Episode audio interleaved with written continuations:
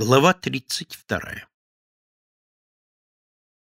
Все так же двигались толпы в тесных рядах Смоленского рынка, между ларьками, палатками, открытыми прилавками, коробами с фруктами и овощами, мясными тушами, подвешенными на крюках, растекались по Арбату, по Смоленскому и Новинскому бульварам, по бесчисленным переулкам, спускавшимся к Москве-реке, кривым, запутанным, пыльным и грязным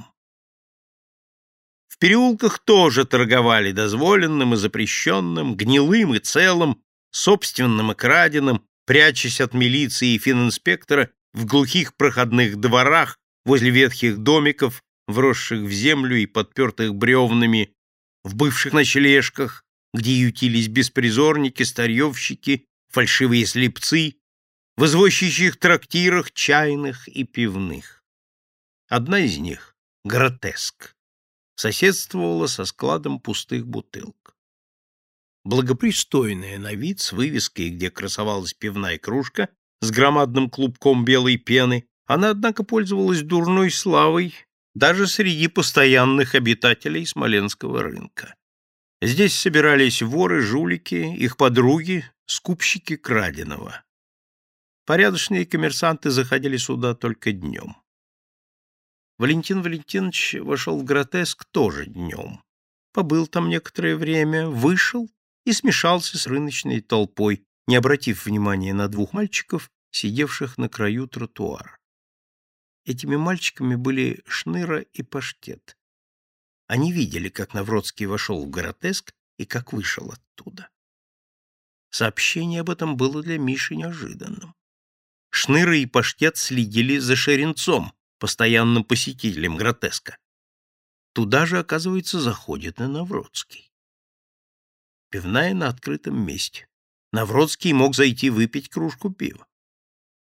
И все же это первое, что удалось узнать Шныре и Паштету, причем сразу, сходу. Второе, не менее важное сообщение, Миша получил на следующий день. Паштет шел за белкой. На Смоленском рынке у галантерейного ларька ее ожидал шаренец.